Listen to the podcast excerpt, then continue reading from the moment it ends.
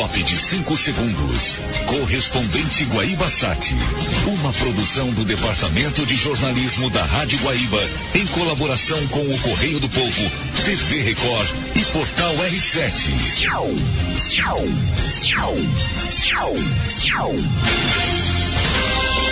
Lila Vieira e Sinara Félix. Confira nesta edição. Maia chama governo de usina de crises e diz que Câmara fará reforma da Previdência. Protestos contra a reforma e cortes na educação ocorrem nos 26 estados e no Distrito Federal. Milhares de manifestantes participam de caminhada em Porto Alegre. Transurb afasta servidores envolvidos na greve geral. Este é o correspondente Guaíba, editado pela jornalista Sinara Félix, com chefia de reportagem de Ricardo Ponte. A direção da Transurb determinou o afastamento de seis metroviários presos nessa manhã pela Brigada Militar ao atearem fogo na linha ferroviária para forçar o bloqueio do sistema em Sapucaia do Sul. Em nota, a empresa disse que a medida é uma exigência legal para apurar falta grave dos servidores. Ainda segundo o comunicado, o protesto configurou crime ferroviário que deve ser apurado na esfera judicial competente. 15 trens circularam entre Porto Alegre e Vale dos Sinos, com intervalos de oito minutos pelas estações. Em dias normais, segundo a empresa, 24 composições realizam o serviço nesse horário. Até às 5 da tarde, oito trens atendiam o trecho inteiro, com intervalos de 15 minutos. A Transurb reiterou que não há efetivo nos guichês para atender a venda de bilhetes, devido à adesão dos metroviários à greve geral. Com isso, usuários passam pelas catracas sem pagar a tarifa. Ainda nesta edição, mais informações sobre a greve geral em Porto Alegre, no país.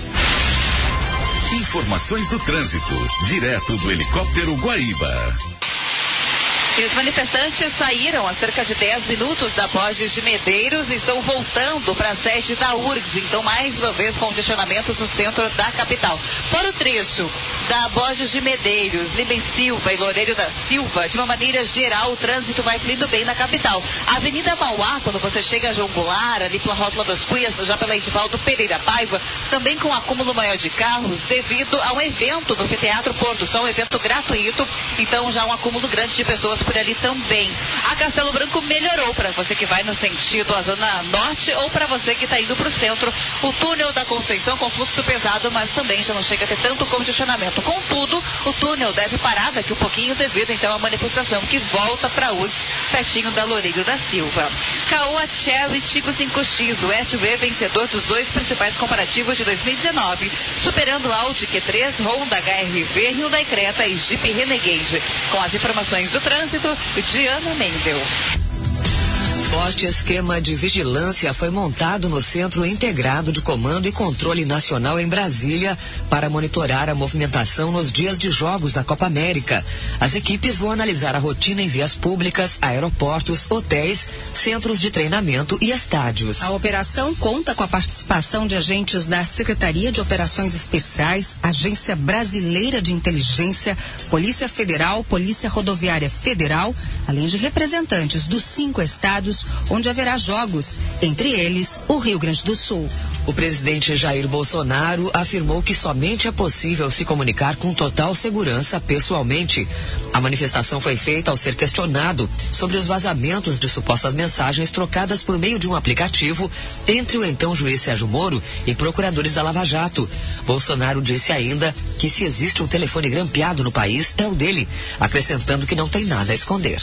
O ministro da Justiça e Segurança Pública disse que pode ter cometido um descuido formal ao trocar mensagens com integrantes da Força Tarefa da Lava Jato por meio de um aplicativo de mensagens.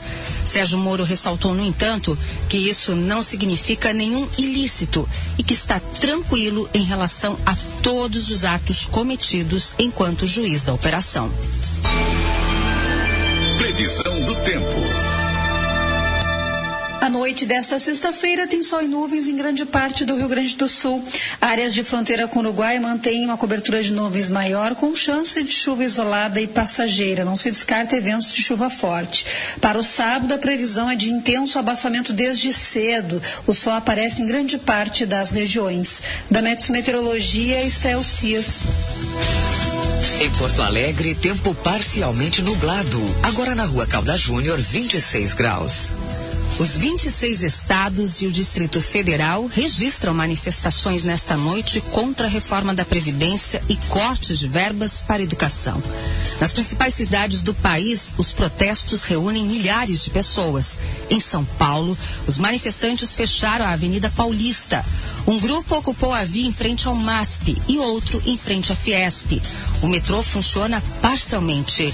De acordo com a Polícia Militar, não foram registrados incidentes nesta tarde. No Rio de Janeiro, os manifestantes se concentraram, se concentram na Candelária. O trânsito em várias vias foi bloqueado e o policiamento na região central foi reforçado. A PM informou que a manifestação segue pacífica, sem registro de violência. Em Porto Alegre, manifestantes seguem caminhada pelas ruas da capital. Repórter Samantha Klein.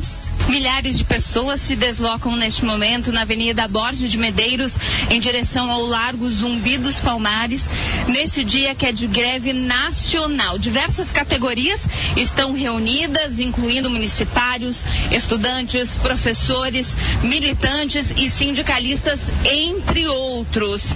A caminhada deve durar aproximadamente 30 minutos e a IPTC está gerenciando o trânsito aqui na região central do centro de Porto Alegre, Samantha Klein. A Brigada Militar confirmou que prendeu 76 pessoas em pelo menos seis cidades gaúchas durante as manifestações ligadas à greve geral desta sexta-feira. Em Porto Alegre, foram 54 detidos em função de um enfrentamento entre PMs e sindicalistas em frente à garagem de ônibus da VTC e mais seis em Sapucaia do Sul.